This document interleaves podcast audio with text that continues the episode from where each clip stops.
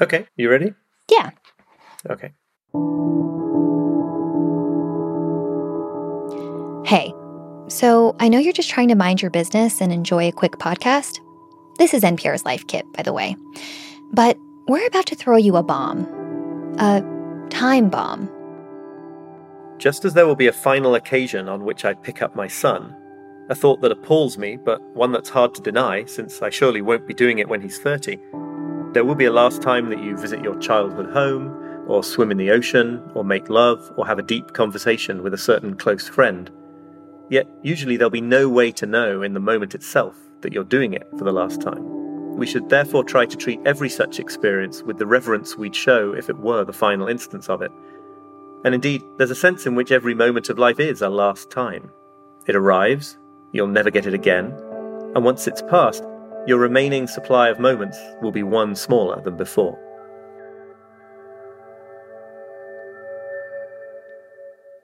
I'm Andy Tagle, one of the producers of this show, and that was Oliver Burkeman reading from his book 4,000 Weeks Time Management for Mortals. It's all about how to handle the time we have here on Earth, which, maybe during your fifth Zoom meeting of the day, can sometimes feel endless. But when it's actually averaged out, comes out to an astonishingly brief, dare I say, even brutal 4,000 weeks. I mean, that is very approximately the average uh, lifespan. And even if you're incredibly lucky in terms of your lifespan, it's still going to be a very hard limit. And this has lots of ramifications for how we think about using our daily time that I think we, we don't pay enough attention to, really. Try to master time in our own ways meal prepping and timer methods, batch work or daily wrap up emails, or meticulously color coded planners. The problem with efficiency, says Burkeman, is that it often works. What happens is basically that you get a lot busier and you get a lot busier with less important stuff. So, for example, you know, if you get incredibly good at processing your email, and I've been there, um, what happens is you just get lots more email because you reply to people and then they reply to you and it goes on forever and ever. And you get a good reputation as being very responsive so it's worth more people's while to email you. The answer to the riddle of time management, says Burkeman, is to first understand that time can't be mastered at all, no matter how diligently we plan or how perfectly we arrange our schedule. Of course, this is always something that you're about to achieve or that you're going to achieve in a few months' time, or maybe next year, or maybe when you find uh, the right system. It was never actually something that I uh, managed to do. I don't think it is something that human beings can uh, do. And so, really, this book came after. Is this book is what came after admitting defeat in that uh, in that struggle? I think it's not a race we can ever hope to win, and there's beauty in that, says Burkeman, because it's in accepting our limitations that we can really begin to make the most of our time. In this episode of Life Kit, exploring and embracing our 4,000 short weeks. So let's get going. The clock's ticking.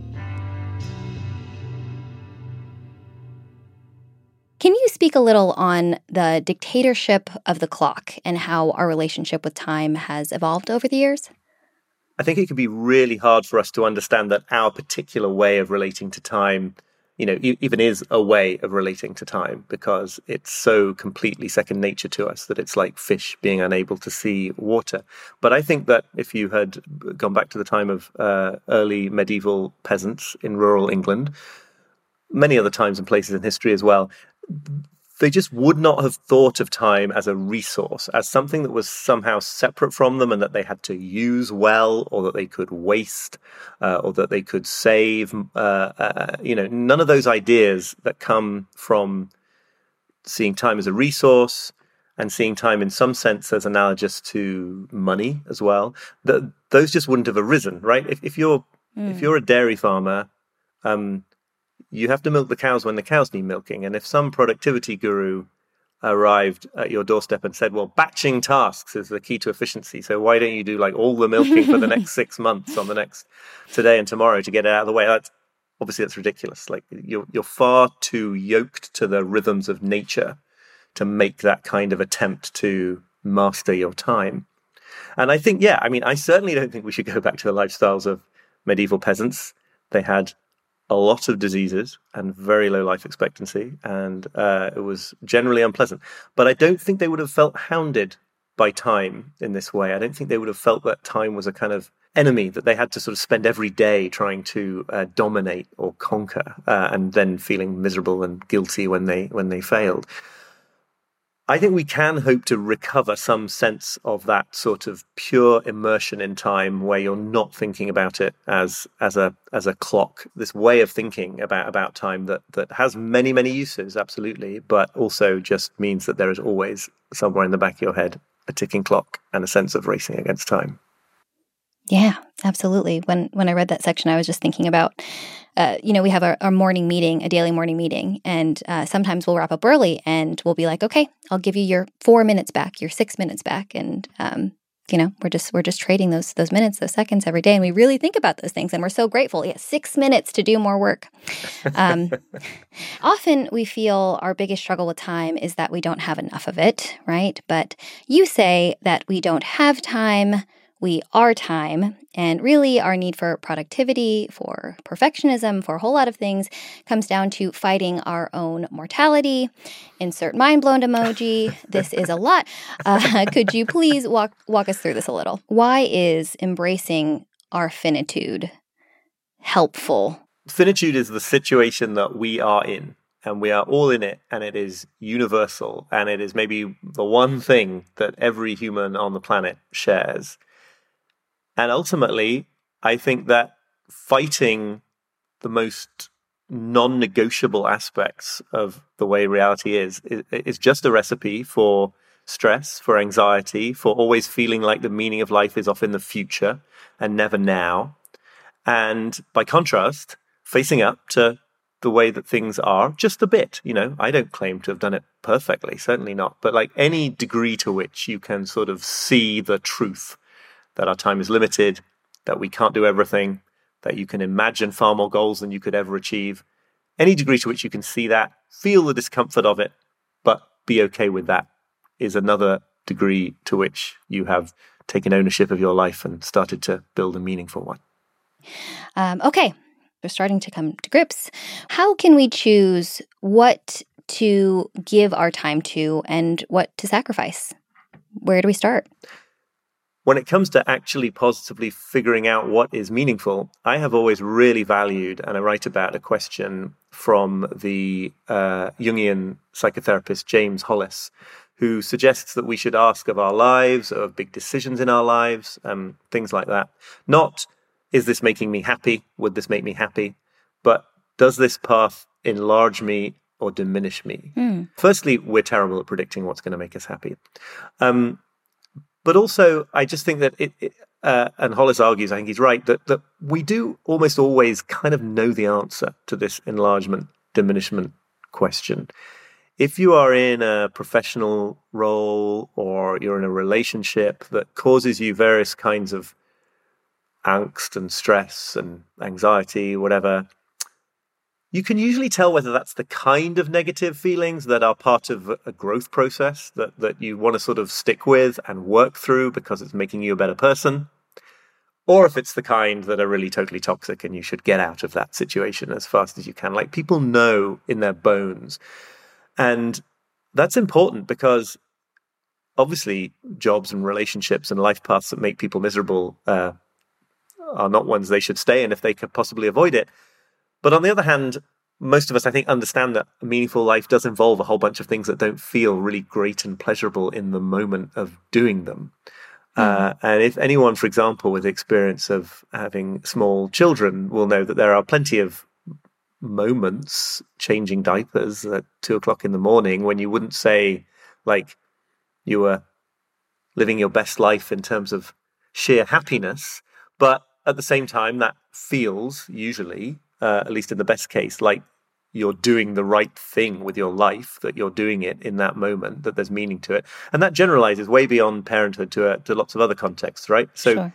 you've got to have a way of assessing what's meaningful to you that doesn't rely on the idea that right then in that moment it feels like super great and fun because it often doesn't. Right. Yeah, so it's what I'm hearing is that we just have to accept that there's that there's going to be trade offs and that there's going to be sacrifice. Right. Um, and you have a lot to to say in your book about how, with our own time, we can be better about those sacrifices. Right. Um, you talk about you know focusing on one big project at a time. You talk about strategic underachievement. Can you walk walk us through some of those? Sure. I think there are a lot of approaches to time that kind of start to seem very intuitive once you start from this premise that you definitely can't do everything you can think of. So, one of those techniques that I write about is just choosing in advance what to fail at. I think this is a lovely idea that I uh, that I got originally from the author Jon Acuff. But if you, in your own mind, can at least decide, look, you know, for the next six months, I'm not going to be the kind of person who keeps a tidy home, or for the next six months, uh, I'm going to do the minimum exercise I need to keep fit, but I am not going to be training for any uh, 10Ks. You know, if you can do make decisions like that on a cyclical basis, instead of constantly feeling bad about yourself when you fail to do an impossible amount, when you realize that in fact you were going to have to fail at something, you decide it in advance. It's a lot. Um, it's a lot more pleasant because you know you, you don't put the effort in in the first place. You don't have to then keep beating yourself up for doing for not doing something that humans can't do. I also love the idea of a done list. Uh, can you talk a little bit about a done list and and feeling good about the time we spend at at the end of a day? This is super easy. A done list is just a question of whatever other lists you keep of all the tasks you have to do and when you plan to do them. Keep a list of the things that you have already done that day that gets longer during the day as you do more things. I think it's very common for us to sort of wake up in the morning feeling like we're in a kind of productivity debt, in a negative balance, like in a bank account. And unless we do a lot of stuff that day, we won't get back up to zero and be okay. Obviously, if you're in a paid professional position, you are in a kind of productivity debt because you do owe your employer productivity. But this existential level, this idea that you haven't quite justified your existence on the planet if mm. you haven't done a lot of things in a day. I think it's really a recipe for, you know, a very unhealthy psychological situation. Uh, it, you never are going to do enough to fully feel like you've paid it off. And then, you know, it's the end of the day and it all starts again the next day. So a done list is just a way of keeping some of the focus on the fact that, you know, you are accomplishing a whole bunch of things. I think where we find it very hard to focus on the things that we did while there are these huge, terrifying lists of things that we have yet to do. I love that. Another credit to your account. It's a great mental image. Speaking of things that matter and things that don't, uh, distraction, the crisis of distraction. Uh, in a way, you say that we pay for distraction with our life, which I understand and I'm also terrified by. we talk about attention as a resource. Uh, people talk about it being a limited resource. I think it's a little bit of an understatement to call it a resource. Um, it just sort of is your life, right? When you get to the end of your life, the the the sum total of all the things you paid attention to will have been your life.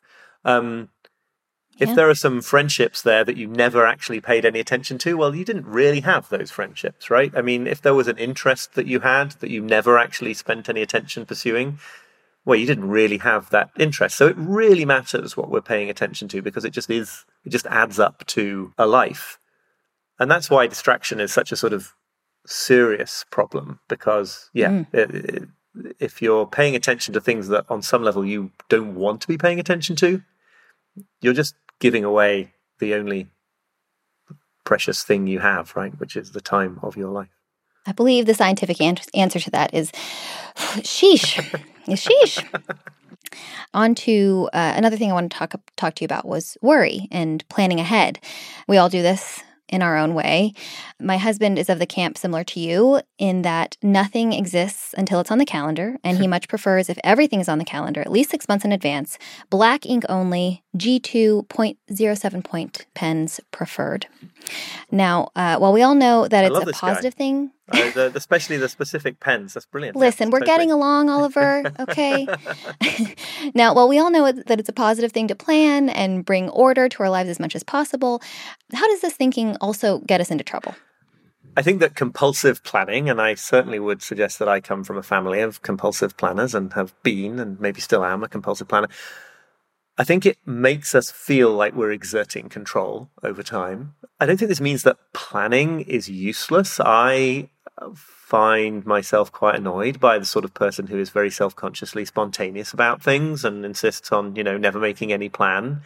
But I do think we could try, and I have made some progress in this, I think, personally, to sort of hold our plans a lot more loosely, to see, as the meditation teacher Joseph Goldstein says, that like a plan is just a thought. It's a statement of your intentions made in the present moment. Uh, and that's great. It's good to have intentions, but it's just a thought and it's just a present moment statement of intentions. And as soon as we start thinking of it as like, uh, a frame that we've put down over the day, and the day is going to um, uh, comply with our uh, demands, well, then you're just in a recipe for stress because guess what? You know, uh, events, incidents happen, and other people carry on being other people instead of just obeying your your desires, and um, and so you know, there's a way of planning that enables you to move uh, quite freely through life, but there's a way that I think plenty of us are prone to that is just a recipe for uh, for stress and anxiety. I'm going to bring that to my next calendar meeting. Oliver, you have five questions in your book that you recommend that we ask ourselves. Would you mind just walking us through them? So the questions include asking where in your life you're currently pursuing comfort when, in fact, a little easily tolerable discomfort might get you where you want to go. Whether you're holding yourself to standards of productivity or accomplishment that it would, in fact, be impossible for anyone ever to meet. In what ways you have yet to accept the fact that you are who you are and not someone you think you ought to be, which I think is a very uh, significant pressure on many people in the choices they make about how to live their lives. To ask in which areas of life you're still holding back until you feel like you know what you're doing, when I would suggest that perhaps nobody ever really knows what they're doing and that everyone is winging it all the time. Absolutely. And then finally, how would you spend your days differently if you didn't care so much about seeing your actions reach fruition? I think there's a lot of very meaningful projects and activities, both in personal life and in work, in activism, in all sorts of domains, where it's very useful to think what if I judge the value of this task not by whether I'm going to see the world saved from climate chaos or whether my parenting ended up creating wonderfully successful human beings or whether this organization finally manages to bring justice to this corner of the world or something like that, but just see it as valuable as a part of a very long chain um, that has, you know, of people who've been there centuries before you and of people who'll be there centuries after you and, and just sort of focus on what you can do in, in the little stretch of time that you have.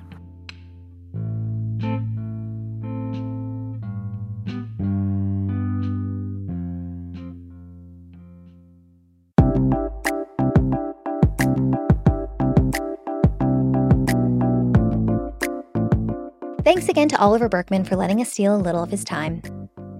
For more Life Kit, check out our other episodes. I hosted one about how to manage jealousy, and we have another on how to curb unnecessary spending. You can find those and lots more episodes at npr.org slash lifekit.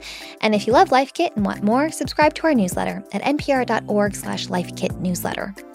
This episode of Life Kit was produced by Clare Marie Schneider. Megan Kane is the managing producer. Beth Donovan is the senior editor. Special thanks to Audrey Nguyen, who helped with this episode, and Ali Rubel. Our production team also includes Janet Woojeong Lee, and our digital editors are Beck Harlan and Wynne Davis. I'm Andy Tagle. Thanks for listening.